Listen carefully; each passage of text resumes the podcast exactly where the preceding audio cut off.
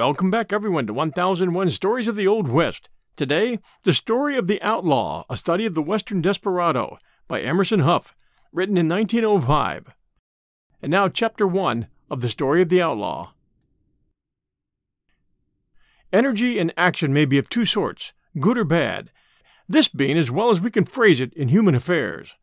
The live wires that net our streets are more dangerous than all the bad men the country ever knew, but we call electricity on the whole good in its action.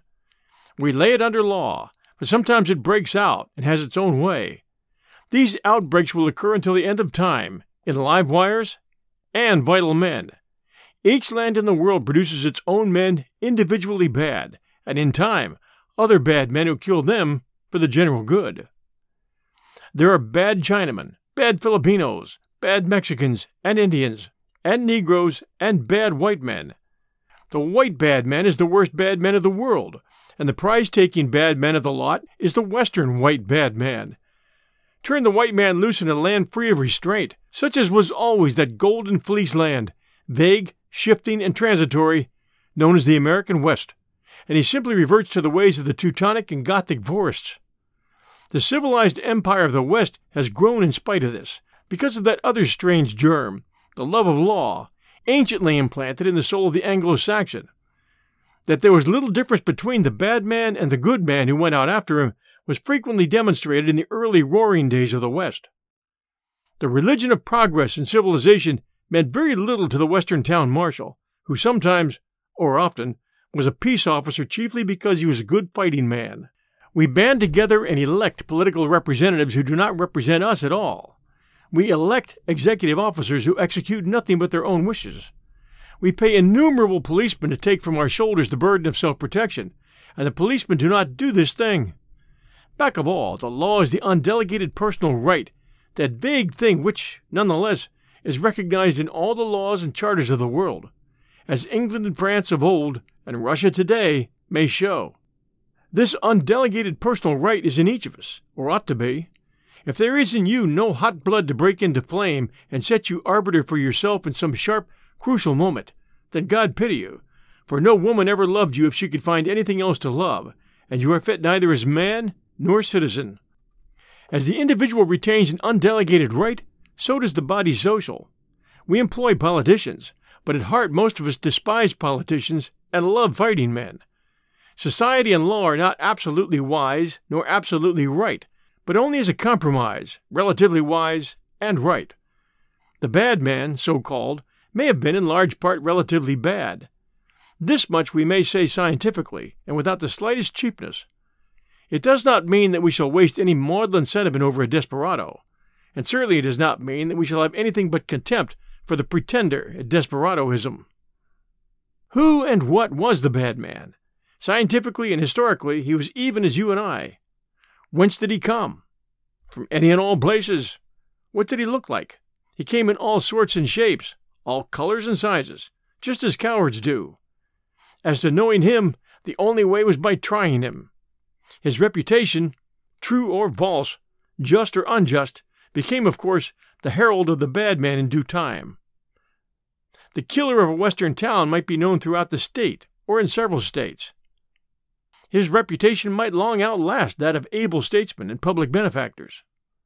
What distinguished the bad man in peculiarity from his fellow man? Why was he better with weapons? What is courage in the last analysis? We ought to be able to answer these questions in a purely scientific way. We have machines for photographing relative quickness of thought and muscular action. We're able to record the varying speeds of impulse transmission in the nerves of different individuals. If you were picking out a bad man would you select one who, on the machine, showed a dilatory nerve response? Hardly. The relatively fitness for a man to be bad, to become extraordinarily quick and skillful with weapons, could, without doubt, be predetermined largely by these scientific measurements. Of course, having no thought machines in the early West, they got at the matter by experimenting, and so, very often, by a graveyard route. You could not always stop to feel the pulse of a suspected killer. The use of firearms with swiftness and accuracy was necessary in the calling of the desperado, after fate had marked him and set him apart for the inevitable, though possibly long deferred, end. This skill with weapons was a natural gift in the case of nearly every man who attained great reputation, whether as killer of victims or as killer of killers. Practice assisted in proficiency, but a Wild Bill, or a Slade, or a Billy the Kid was born, and not made. Quickness in nerve action is usually backed with good digestion, and hard life in the open is good medicine for the latter. This, however, does not wholly cover the case. A slow man might also be a brave man. Sooner or later, if he went into the desperado business on either side of the game, he would fall before the man who was brave as himself and a fraction faster with the gun. There were unknown numbers of potential bad men who died mute and inglorious after a life spent at a desk or a plow. They might have been bad if matters had shaped right for that. Each war brings out its own heroes from unsuspected places. Each sudden emergency summons its own fit man.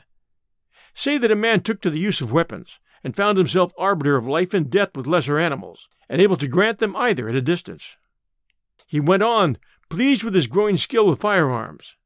He discovered that as the sword had in one age of the world lengthened the human arm, so did the six shooter, that epochal instrument, invented at precisely that time in the American life when the human arm needed lengthening.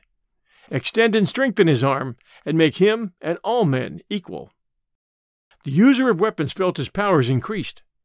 So now, in time, there came to him a moment of danger. There was his enemy. There was the affront, the challenge. Perhaps it was male against male, a matter of sex, prolific always in bloodshed. It might be a matter of property, or perhaps it was some taunt as to his own personal courage. Perhaps alcohol came into the question, as was often the case. For one reason or the other, it came to the ordeal of combat. It was the undelegated right of one individual against that of another. The law was not invoked. The law would not serve. Even as the quicker set of nerves flashed into action, the arm shot forward, and there smote the point of flame as did once the point of steel. The victim fell, his own weapon clutched in his hand, a fraction too late. The law cleared the killer. It was self defense. It was an even break, his fellow men said. It was an even break, said the killer to himself. An even break, him or me. But perhaps the repetition of this did not serve to blot out a certain mental picture. I've had a bad man tell me that he killed a second man to get rid of the mental image of his first victim. But this exigency might arise again. Indeed, most frequently did arise. Again, the embryo bad man was the quicker. His self approbation now, perhaps, began to grow. This was the crucial time of his life. He might go on now and become a bad man, or he might cheapen and become an imitation desperado. In either event, his third man left him still more confident. His courage and his skill in weapons gave him assuredness and ease at the time of an encounter. He was now becoming a specialist. Time did the rest, until at length they buried him. We'll return to our story. We'll return to our story right after these sponsor messages. And now back to the story of the outlaw. Emerson Hough, 1905. The bad man of genuine sort rarely looked the part assigned to him in the popular imagination. The long haired blusterer, adorned with a dialect that never was spoken, serves very well in fiction about the West. But that's not the real thing. The most dangerous man was apt to be quiet and smooth spoken. When an antagonist blustered and threatened, the most dangerous man only felt rising in his own soul, keen and stern, that strange exultation which often comes with combat for the man naturally brave. A Western officer of established reputation once said to me, while speaking of a recent personal difficulty into which he'd been forced, I hadn't been in anything of that sort for years, and I wished I was out of it. Then I said to myself, Is it true that you're getting old? Have you lost your nerve? Then all at once the old feeling came over me, and I was just like I used to be. I felt calm and happy, and I laughed after that. I jerked my gun and shoved it into his stomach. He put up his hands and apologized. I will give you a hundred dollars now, he said, if you will tell me where you got that gun. I suppose I was a trifle quick for him. The virtue of the drop was eminently respected among bad men. Sometimes, however, men were killed in the last desperate conviction that no man on earth was as quick as they. What came near being an incident of that kind was related by a noted Western sheriff.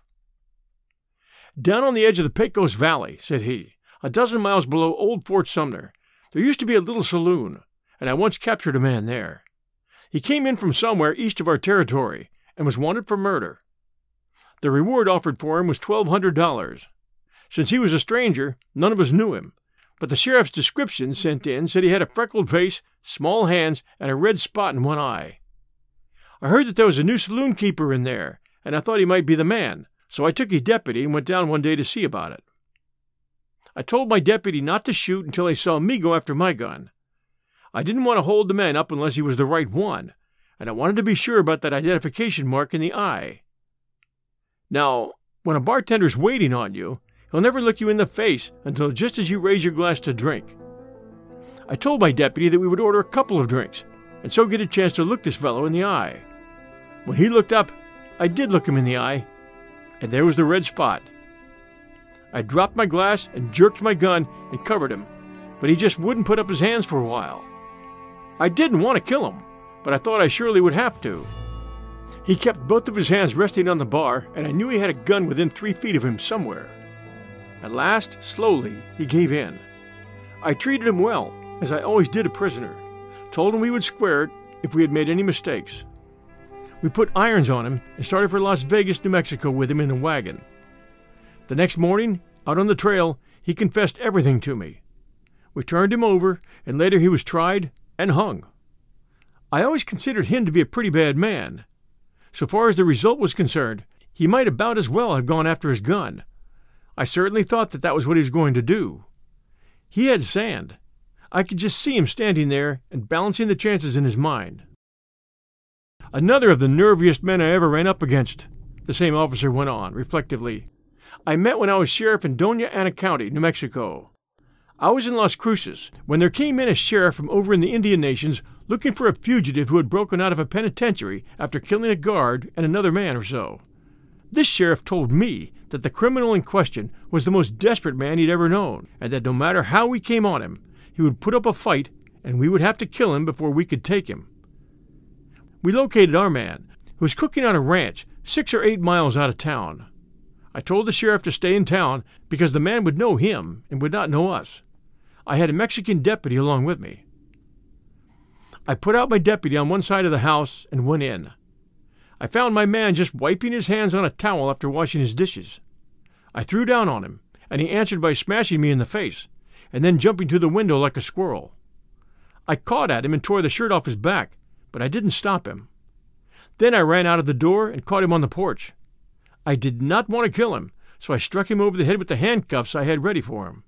He dropped, but came up like a flash and struck me so hard with his fist that I was badly jarred. We fought hammer and tongs for a while, but at length he broke away, sprang to the door, and ran down the hall. He was going to his room after his gun. At that moment, my Mexican deputy came in, and having no sentiment about it, just whaled away and shot him in the back, killing him on the spot. The doctor said when they examined this man's body that he was the most perfect physical specimen they'd ever seen. I can testify that he was a fighter. The sheriff offered me the reward, but I wouldn't take any of it. I told him that I would be over in his country sometime, and that I was sure he would do as much for me if I needed his help.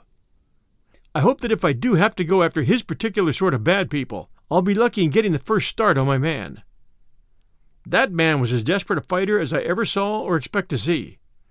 Give a man of that stripe any kind of a show, and he's going to kill you. That's all. He knows that he has no chance under the law. Sometimes they got away with desperate chances, too, as many a peace officer has learned to his cost. The only way to go after such a man is to go prepared, and then to give him no earthly show to get the best of you. I don't mean that an officer ought to shoot down a man if, if he has a show to take his prisoner alive, but I do mean that he ought to remember that he may be pitted against a man who is just as brave as he is, and just as good with a gun, and who is fighting for his life. Of course, such a man as this, whether confronted by an officer of the law or by another man against whom he has a personal grudge, or who has in any way challenged him to the ordeal of weapons, was steadfast in his own belief that he was as brave as any, and as quick with weapons. Thus, until at length he met his master in the law of human progress and civilization, he simply added to his own list of victims, or was added to the list of another of his own sort. For a very long time, moreover, there existed a great region on the frontier where the law could not protect. There was no good reason, therefore, for a man's learning to depend upon his own courage and strength and skill. He had nothing else to protect him, whether he was good or bad. In the typical days of the Western bad man, life was the property of the individual and not of society, and one man placed his life against another's as the only way of solving hard personal problems. Those days and those conditions brought out some of the boldest and most reckless men the earth has ever seen. Before we freely criticize them, we ought fully to understand them. We'll return with The Story of the Outlaw by Emerson Hough right after these sponsor messages. And now, back to our story. The foregoing words were written in 1855 by a historian to whom the west of the Trans Missouri remains still a sealed book, but they cover very fitly the appeal of a wild and unknown land to a bold, a criminal, or an adventurous population. Of the Trans Missouri as we of today think of it, no one can write more accurately and understandingly than Theodore Roosevelt, President of the United States, who thus describes the land he knew and loved. He wrote, There are two states of society perhaps equally bad for the promotion of good morals and virtue the densely populated city and the wilderness. In the former, a single individual loses his identity in the mass, and, being unnoticed, is without the view of the public, and can, to a certain extent, commit crimes with impunity. In the latter, the population is sparse, and, the strong arm of the law not being extended, his crimes are in a measure unobserved, or if so, frequently power is wanting to bring him to justice. Hence, both are the resort of desperadoes. In the early settlement of the West, the borders were infested with desperadoes flying from justice. Suspected or convicted felons escaped from the grasp of the law, who sought safety. The counterfeiter and the robber there found a secure retreat or a new theater for crime. Some distance beyond the Mississippi, stretching from Texas to North Dakota and westward to the Rocky Mountains, lies the Plains country. This is a region of light rainfall, where the ground is clad with short grass, while cottonwood trees fringe the courses of the winding plain streams, streams that are alternately turbid torrents and then mere dwindling threads of water.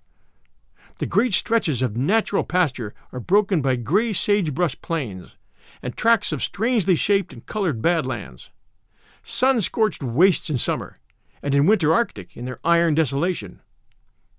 Beyond the plains rise the Rocky Mountains, their flanks covered with coniferous woods, but the trees are small and do not ordinarily grow very close together. Toward the north, the forest becomes denser and the peaks higher, and glaciers creep down toward the valleys from the fields of everlasting snow. The brooks are brawling, trout filled torrents. The swift rivers roam over rapid and cataract, on their way to one or the other of the two great oceans. Southwest of the Rockies, evil and terrible deserts stretch for leagues and leagues, mere waterless wastes of sandy plain and barren mountain, broken here and there by narrow strips of fertile ground. Rain rarely falls here, and there are no clouds to dim the brazen sun. The rivers run in deep canyons, or are swallowed by the burning sand. The smaller watercourses are dry throughout the greater part of the year. Beyond this desert region rise the sunny Sierras of California, with their flower clad slopes and groves of giant trees, and north of them, along the coast, the rain shrouded mountain chains of Oregon and Washington, matted with the towering growth of the mighty evergreen forest. Such then was this western land, so long the home of the outdweller who foreran civilization, and who sometimes took matters of law into his own hands. For purposes of convenience, we may classify him as the bad man of the mountains and the bad man of the plains, because he was usually found in and around the crude localities where raw resources and property were being developed and because, previous to the advent of agriculture, the two vast wilderness resources were minerals and cattle. The mines of California and the Rockies, the cattle of the Great Plains, write the story of these, and you have much of the story of Western desperadoism. For, in spite of the fact that the ideal desperado was one who did not rob or kill for gain, the most usual form of early desperadoism had to do with attempts at unlawfully acquiring another man's property. The discovery of gold in California caused a flood of bold men, good and bad, to pour into that remote region from all corners of the earth. Books could be written, and have been written, on the days of terror in California, when the vigilantes took the law into their own hands.